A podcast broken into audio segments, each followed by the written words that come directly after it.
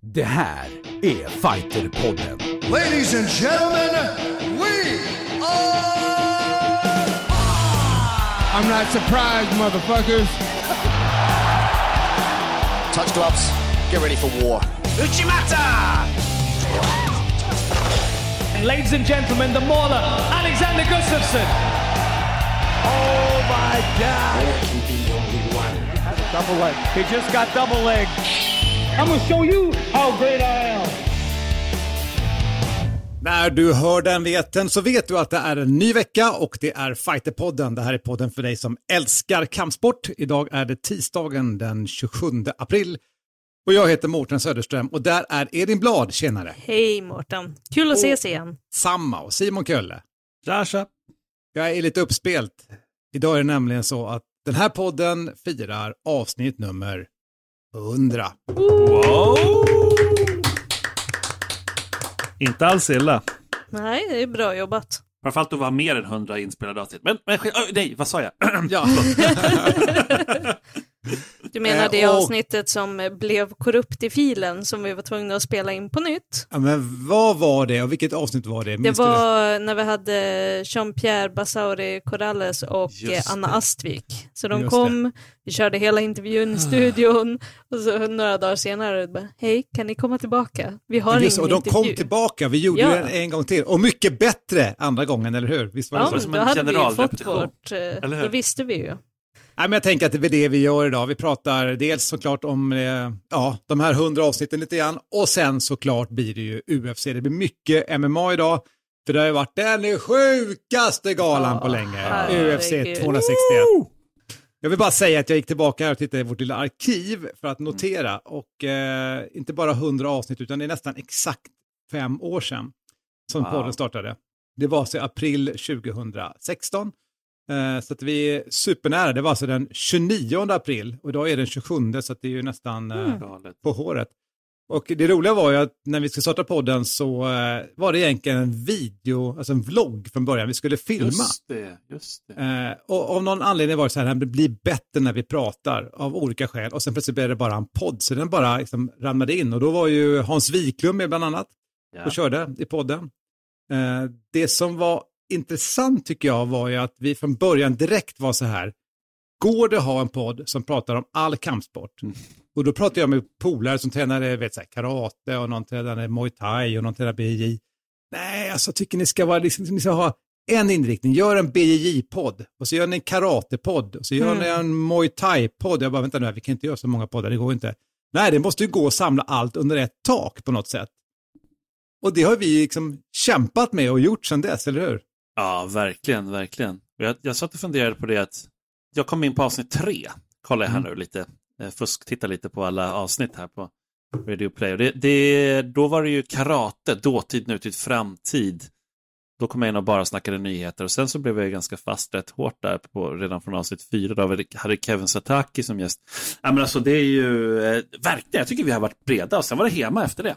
Ja, Eh, det var att- jättebrett och det var ju konstigt för jag var ju inte så intresserad av Hema, men du fick mig Men, intresserad. men var det lite mer då i början? För jag var ju inte med, jag kom ju in först eh, avsnitt 39 var första gången det, jag var med. Det. Men var tanken i början med att det skulle vara så här karate-tema, hema-tema eller blev det bara så på grund av den gäst som var med?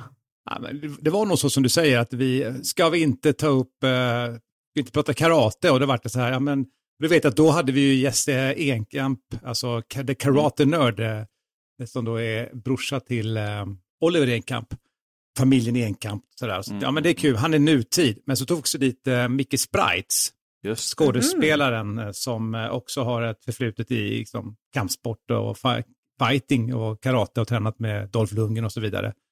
Och så vart temat liksom karate, dåtid och nutid. Men alltså, podden har ju liksom lekt fram på något sätt i det här och det var en modell där, där Simon pratade väldigt mycket nyheter och sen har liksom den utifrån input från lyssnarna någonstans växt fram och så är vi där vi är nu. Ja, eller hur? Lina Våglund var med också där, ser jag nu, så vi inte glömmer att nämna henne på karatebiten. Det är helt rätt, precis. Den var unga tjejen där som var SM-mästare. Nej men alltså absolut, men jag tror att det var så Elin, lite ganska mycket sådär, att det var det var ju Muay Thai i början och allting. Men, men det, det utvecklades någonstans som du säger Mårten och det är ju lite mer dynamiskt nu. Det blir ju naturligt att man, alltså det var, just då, framförallt under det här året har det blivit så naturligt att prata om UFC, för de har ju verkligen kört Mm. igång. Så förut fick vi ju en del kritik, nu var det rätt länge sedan tycker jag, för att vi försöker verkligen ta upp andra och vi har ju till och med uppmanat förbunden, så här, men kom in med era grejer och vad är som händer. Det kan vi väl säga igen då, hör av, hör av er till oss om ni har tips. Man behöver inte komma från ett förbund, man kan lika gärna vara att så här, vi har det här som är roligt. Vi brukar Mm. göra någonting konstigt varje år, vi gör vad, vad de nu än gör, så kan vi Mm. prata om det. Kanske.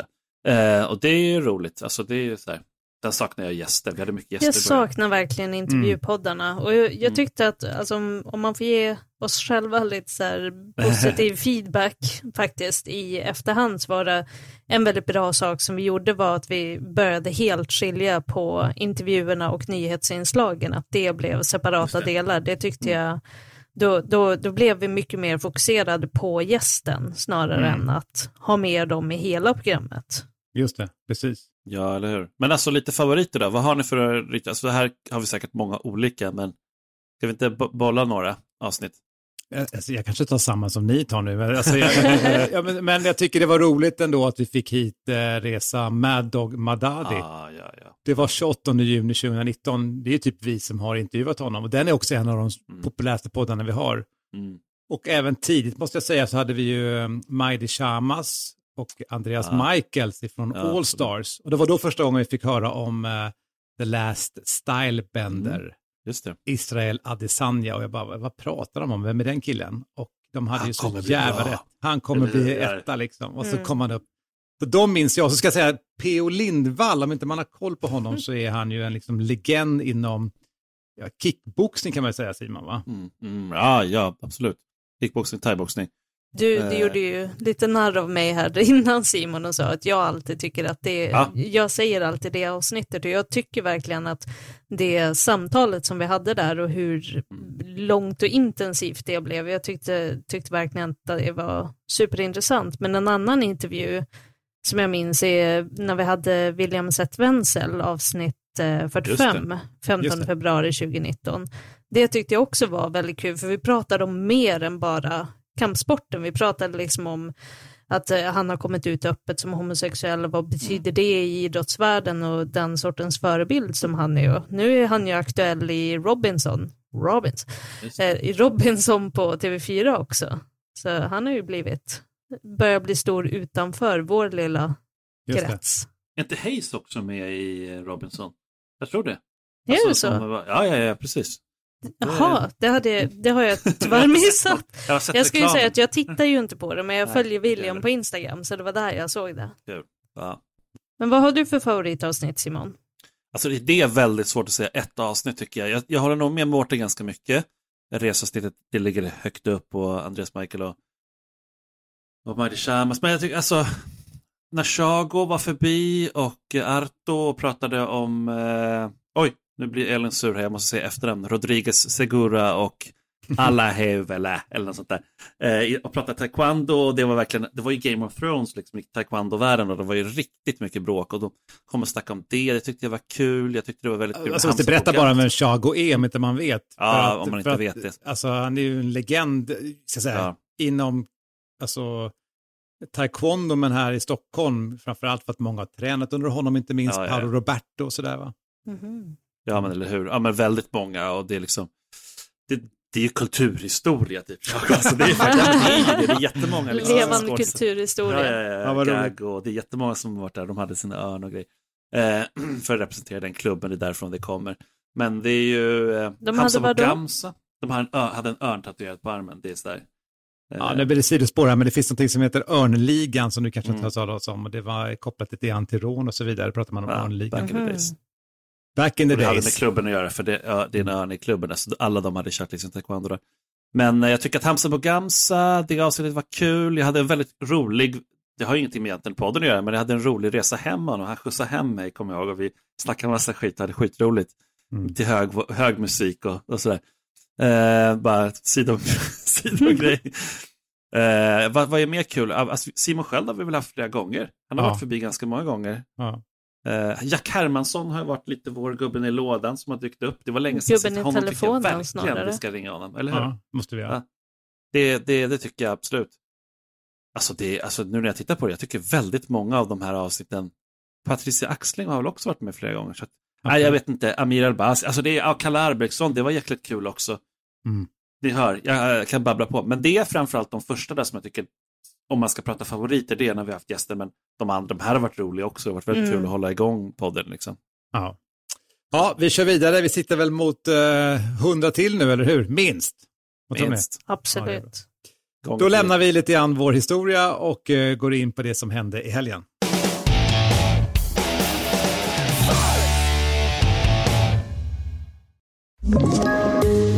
Poddtips från Podplay. I podden Något Kaiko garanterar östgötarna Brutti och jag, Davva, dig en stor dos skratt. Där följer jag pladask för köttätandet igen. Man är lite som en jävla vampyr. Man har fått lite blodsmak och då måste man ha mer. Udda spaningar, fängslande anekdoter och en och annan arg rant. Jag måste ha mitt kaffe på morgonen för annars är jag ingen trevlig människa. Då är du ingen trevlig människa, punkt. Något Kaiko, hör du på Podplay. Därför är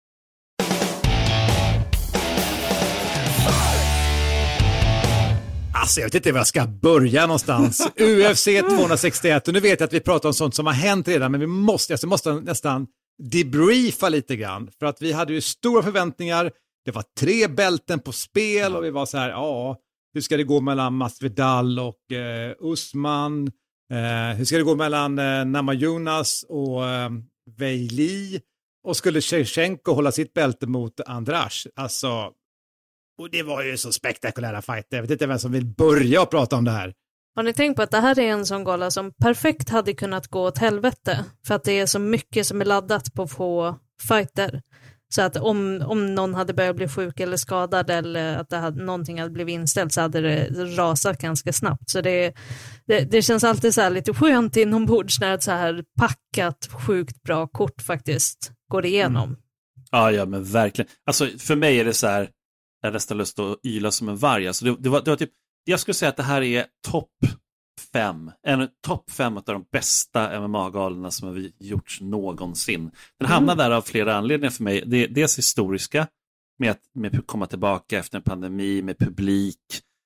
Och också det här att det är drama, det är skador är inte kul, det, är, det behöver inte vara en massa skador för att det ska vara liksom topp fem för mig, men just eftersom att det var det och det finns en historisk grej, jag pratar om Chris, Chris Weidman Mm. då som all, alltså i första sparken i första ronden på Uriah Hall och liksom ja och han, han Ja, vi får säga så, eh, han bryter benet. sparkar av sig, alltså han bryter, byter sitt Alltså eget jag ben. trodde ju knappt det var sant. Ty tyvärr så kunde jag ju inte se den här galan när den var eller direkt efter eftersom jag har varit bortrest. Så oundvikligen så blev jag ju så småningom spoilad också på sociala medier. Och när jag såg den här bilden som någon hade lagt upp på liksom sida vid sida när Anderson Silva sparkar av sitt ben i matchen mot Chris Weidman och hur han på bilden bredvid gör samma sak.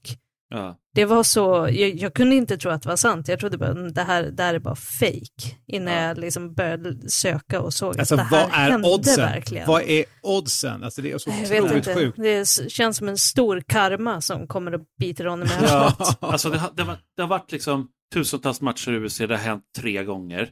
Och det är liksom samma kille involverad i, båda, i, i två av de tre fallen. Liksom. Mm. Och det är, nej, det är helt sjukt. Och jag, tyckte, jag, jag vill minnas att Chris Weidman också var lite, lite han, sen var han, Han firade lite för mycket, Han firade lite för mycket den och bara, jo men det är ändå så att jag har ändå tränat på den eh, liksom. den att checka." blocken. Sen var han väldigt schysst efter vet jag. Mm. Och Anderson Silva var inte sur på honom och sådär. Så, för det tar han upp nu flera gånger hur liksom att han snackade med Anderson, sen när Anderson låg på sjukhus och liksom, ja, och nu har Uriah Hall snackat med honom och allting. Så att, men, eh, men alltså, det, så det, finns, det fanns så mycket involverat i den här galan och på förhand också så här, nu är, har, framade ju inte vi det alls på det här sättet, så ni kommer bara, va? Vad, vad pratar han om? Men, för det gjorde man inte i Sverige, men det fanns en sån liksom, underliggande grej på en del sajter i USA att det var lite så här, nu är det Kina mot USA. Alltså, det var fyra kineser, det är inte jättevanligt att det är det och det är Mm. kinesisk champ och allting. Alla de fyra kineserna förlorade, vilket då några har gjort en grej av. Det, det tycker jag inte har Det någonting var på underkortet galan. då eller? Tre stycken det- matcher där. Ja, okej. Och sen så var det också då Whaley. Så att, och det var så där, ah, jag tycker det är en icke-grej egentligen. Jag tar upp det nu bara för att jag vet att några har tagit upp det i USA. Men är liksom, inte snackat det väldigt typiskt amerikanskt, liksom dra den här patriotiska vinkeln och USA against bla bla bla. Alltså, är det inte ganska ofta så? Kanske, men det, det brukar pratas om filmkamp i Sverige och sånt också, så att det, jag vet inte, men samtidigt så är det ju det här att det har med pandemi att göra då, nu kommer man tillbaka för pandemi och så spöar Ja. de och det är först, alltså, det, var, det var en sån liksom vinkling som några, den är lite Man så kan ju stoppa in alla vinklar i det, men man får ju Ja. säga det som var lite märkligt där var ju ändå, nu var hon ju förmodligen så pass träffad Weili, men hon ville ju inte erkänna att hon tyckte att det var för early stoppage och det är bara att kolla på den reprisen. Ja, nej, så liksom hon- ingen, hon var ju borta. Ja. Ja, och och det, då, då blir jag lite sådär ändå, för det har man ju läst om att ibland kan du bära ett helt, liksom en, hel, en hel nation på dina axlar Ja. om du förlorar. Och i det här fallet så var det som att hon kunde inte ta in att hon hade förlorat. Men jag tror också att det, det var ju en så pass kraftig flash knock så att hon förstod nog inte vad som hade hänt. För kommentatorerna sa ju när de spelade reprisen, så man såg ju inte det eftersom de visade reprisen på skärmen, då sa kommentatorerna att ah, nu ser hon, nu fattar hon. Att Mm. hon bara, haha, shit, okej, jag var... Ja, För hon kommer tror det. förmodligen inte ihåg att hon blev knockad. Så kan det mycket vara. Men tänk, tänk att, och innan då hade vi, matchen innan de här tre liksom, titelmatcherna, det var ju den här med Chris Weidman och Royal Hall. Och matchen innan det, då var det ju Anthony Smith som behövde liksom komma tillbaka lite med buller och bång. Mötte Jimmy Crute som är otroligt bra, liksom australiensare som ser så vass ut. Och så blev Jimmy Crute träffad på något skumt sätt i benet. Han sa, de snackade om att det kanske var någon nerv, men det verkar som att det var knät som liksom hoppade och på något sätt liksom skadades. Men... eh, det Alltså var den så bröts i den matchen, ska jag säga. Eller han vann ju Ja, den bröts. Ja, precis, Ja. den bröts. Mm. gick ju upp på grund av liksom, doktorn som stoppade. Ja. Får jag bara säga det som du säger, det just det här med publik, jag vill bara komma tillbaka till det, Ja. för att vi glömmer det att det här är första galan på så länge med publik. Ja, Publiken, det var ju så högljutt, jag hörde i stort sett ingenting vad kommentatorerna sa under Nej. hela galan.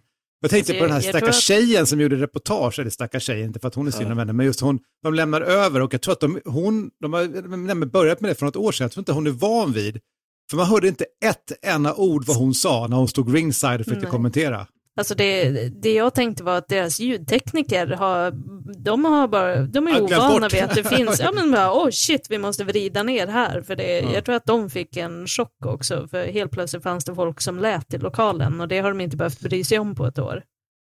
svaret på den frågan är nej. De var mycket väl, det här är erfaret crew, jag känner nämligen en som är i crewet. Du känner Så jag kan avslöja, halvtimmen. nej det, ja men, äh, sådär. Inte jätteväl, men jag känner ändå en av dem, så vi brukar snacka. Men han, eh, han avslöjade till mig, det var väl egentligen ingen superhemlighet egentligen, men jag, jag har inte sett någon ta upp det, så då är vi först med det, exklusiv nyhet. Nej, jag skojar bara. Men då är det så här att eh, de drog upp volymen lite extra. För att man Aha. skulle höra Ja. publiken. Ja. det var lite extra just den här gången mot Det var normalt. medvetet, ja, ja Så det, det var lyckades medvetet. ju. Mm. Det lyckades som fan. Jag tycker det var genialiskt. Och det, det, gränsvärdena, det vet vår producent Marcus väldigt mycket väl om, är ju ganska ändå snäva. Så att det var ju inte som att det var enormt mycket liksom höjt. Men jag tror alla kände det. Att så här, och det, är bara, och det jämför med någon tidigare så var det ändå no, några, ett antal decibel högre. Liksom. Ja. Så att, eh, ja, nej men i, i mixen då. Men sen kom vi till titelmatcherna och fy alltså det är ju helt Mm. sinnessjukt. Dels, alltså, om man börjar med Va- Valentina Shevchenko som möter Jessica Andrade. Liksom, Så bra match. hur bra är, alltså jävla bra match. Och hur bra är inte Valentina Shevchenko? så otroligt dominant i brottningen och verkligen kontrollerade hela matchen.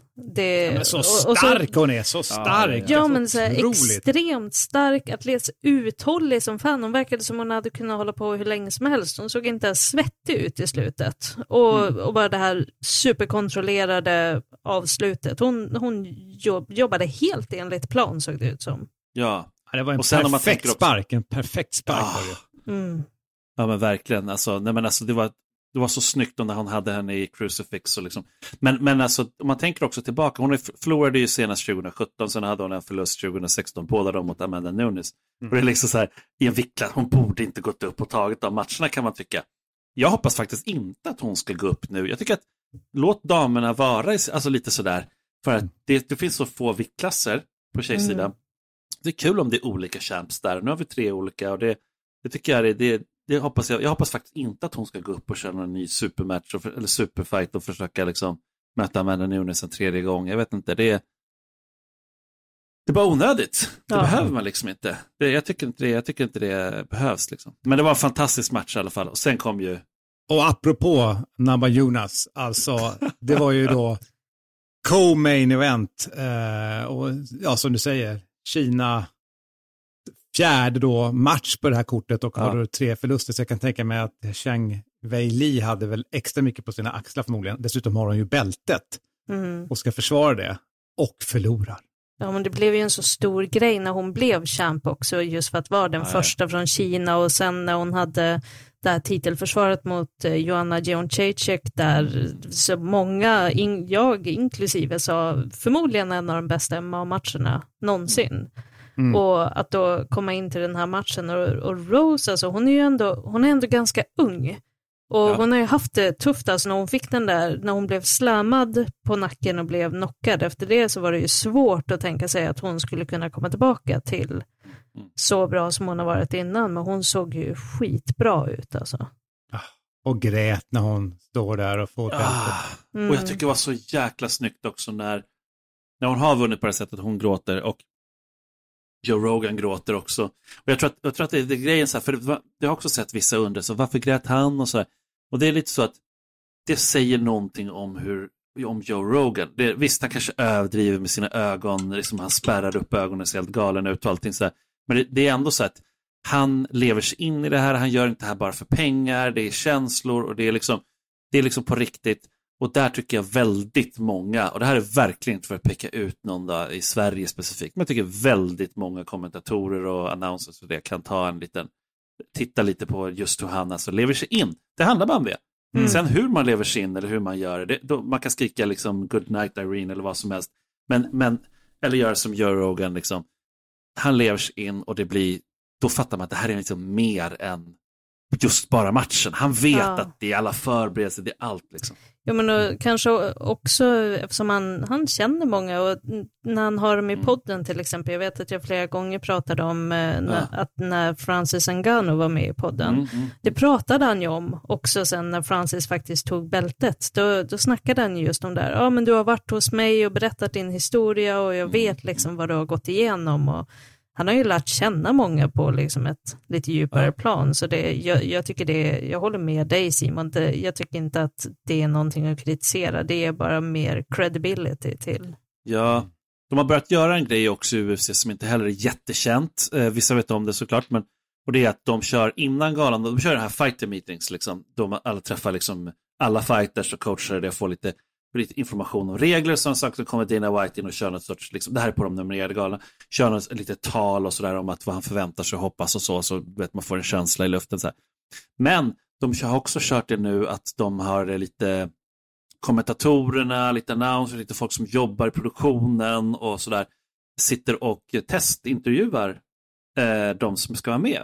Inte för, att, inte för att intervjua dem om så här, eh, vad de sen ska säga, utan helt enkelt för att få egen information face to face som de kan använda i programmen. Och det, det, I programmet sen, eller liksom i galan, det är också någonting Mårten, du och jag som har kommenterat massor, det skulle vara guld värt. Tänk om vi fick sitta med alla fighters innan galan och bara fråga dem frågor. Ah, men hur var det där förresten? Okej, ja, du gjorde det.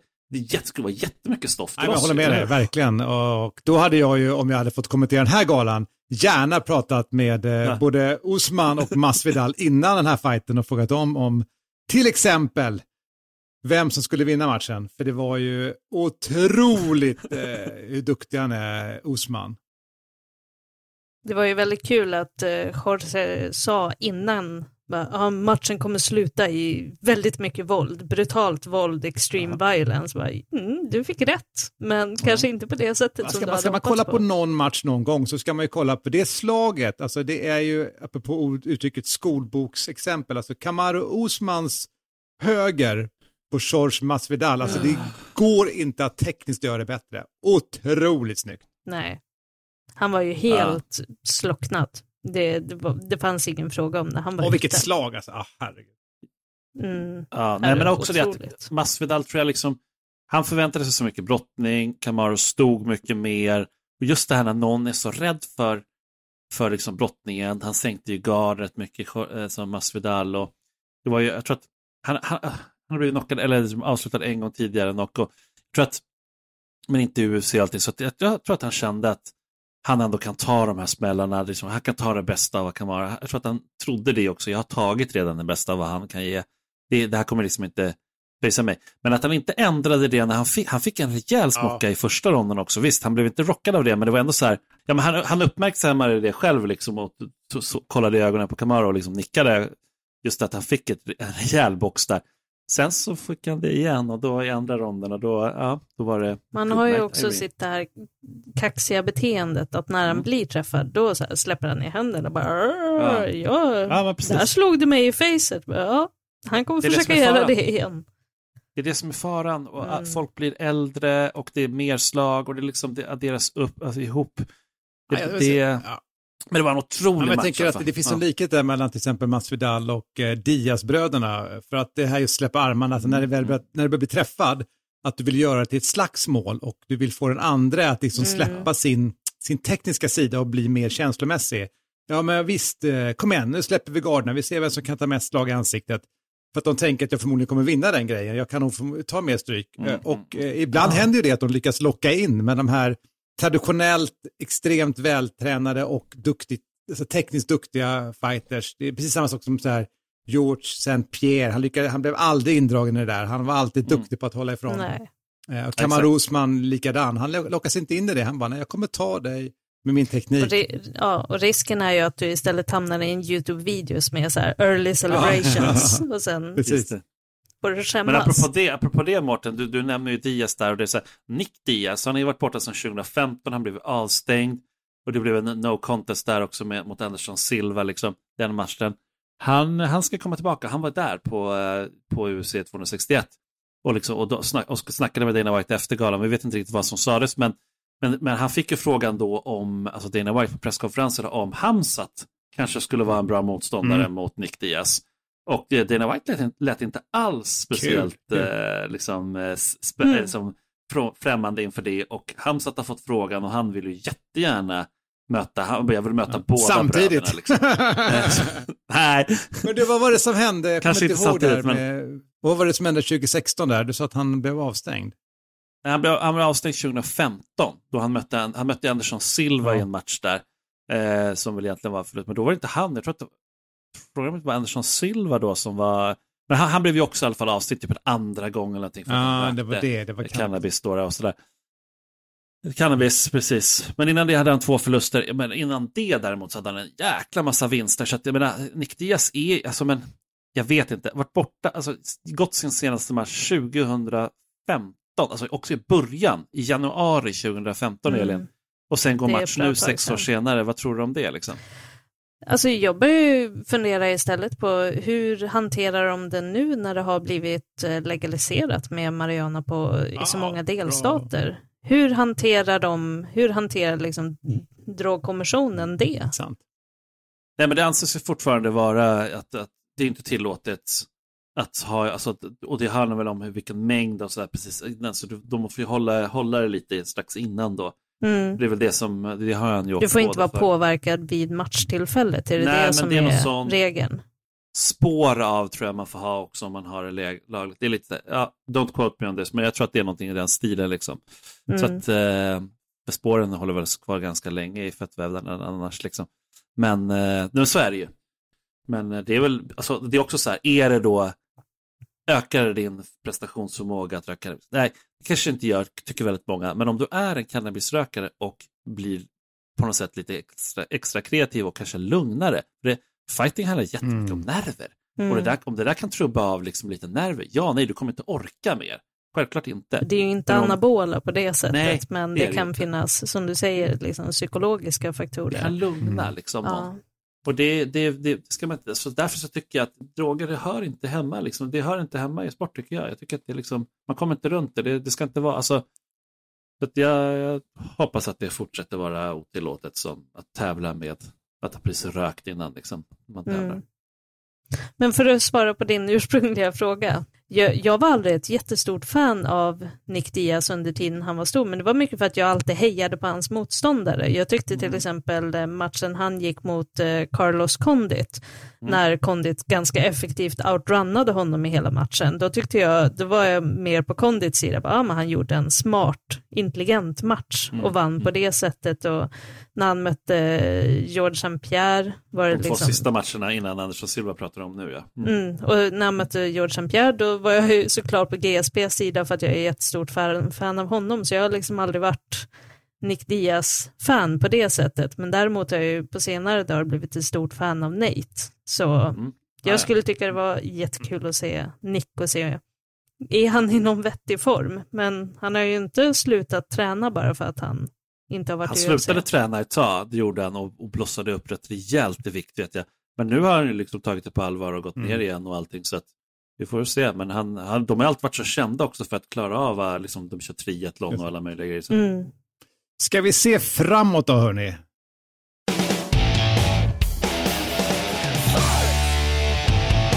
Det är dags att börja runda av, men vi har ju lite som händer också i helgen, eller hur Simon? Absolut, men jag tycker vi ska börja redan, det här släpps ju på torsdag den här gången och då är det idag då när det här släpps. Så har vi ju PFL, de har ju rullat igång nu med flera olika galor. Då har vi först, eh, som öppnar det kortet så här på torsdagen då, det är Martin Hamlet Mm. från Norge.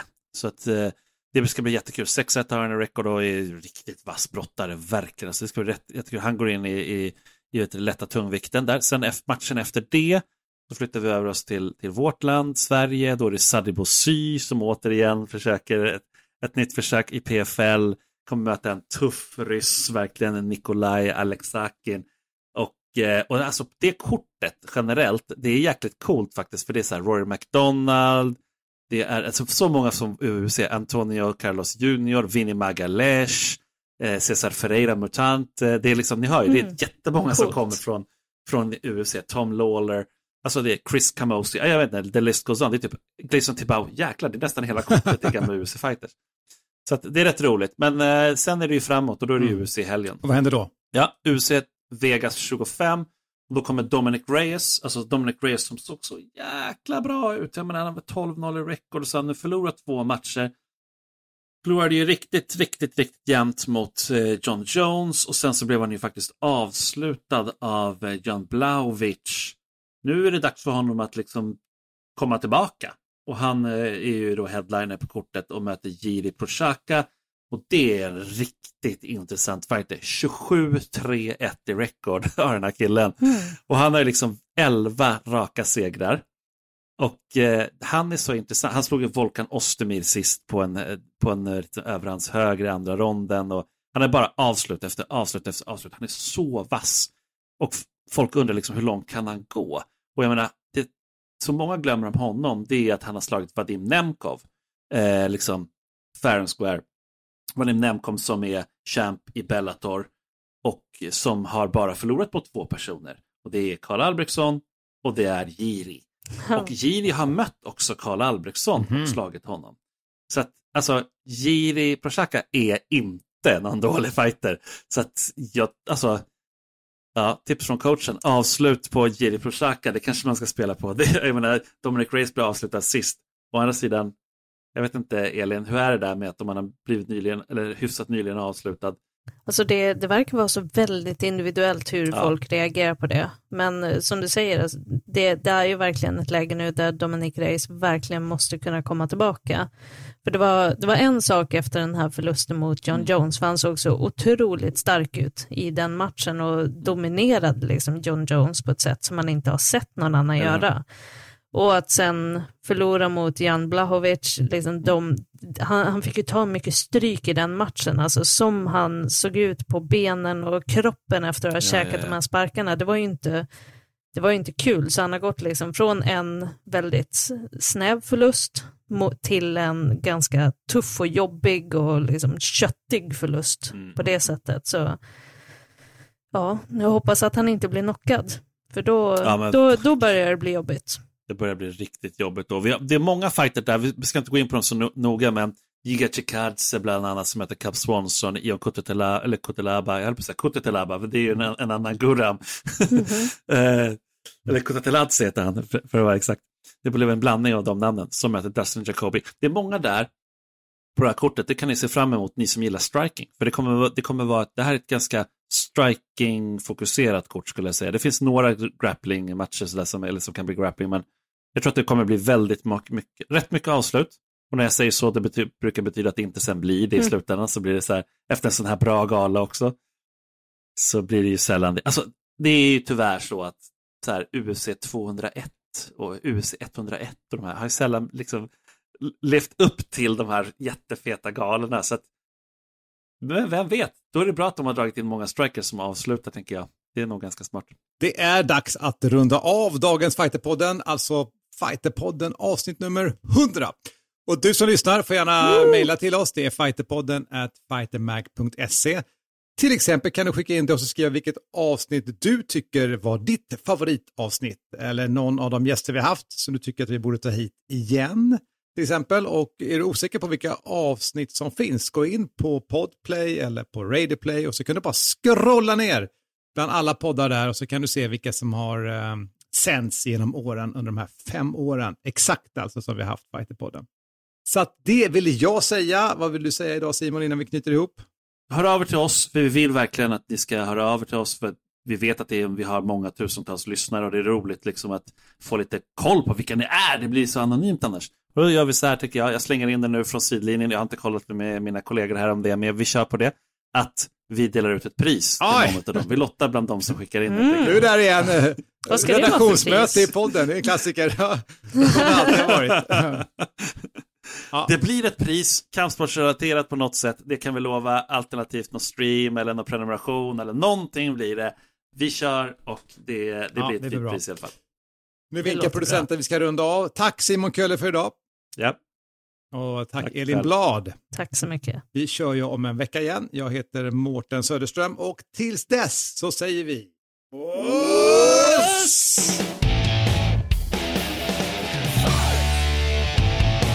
Fighterpodden produceras av Subamedia för Radio Play. Poddtips från Podplay. I podden Något Kaiko garanterar östgötarna Brutti och jag, Davva, dig en stor dos skratt.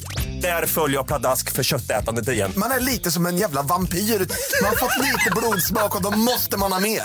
Udda spaningar, fängslande anekdoter och en och annan arg rant. Jag måste ha mitt kaffe på morgonen för annars är jag ingen trevlig människa. Då är du ingen trevlig människa, punkt. Något Kaiko, hör du på Podplay. Därför arkadeinerna.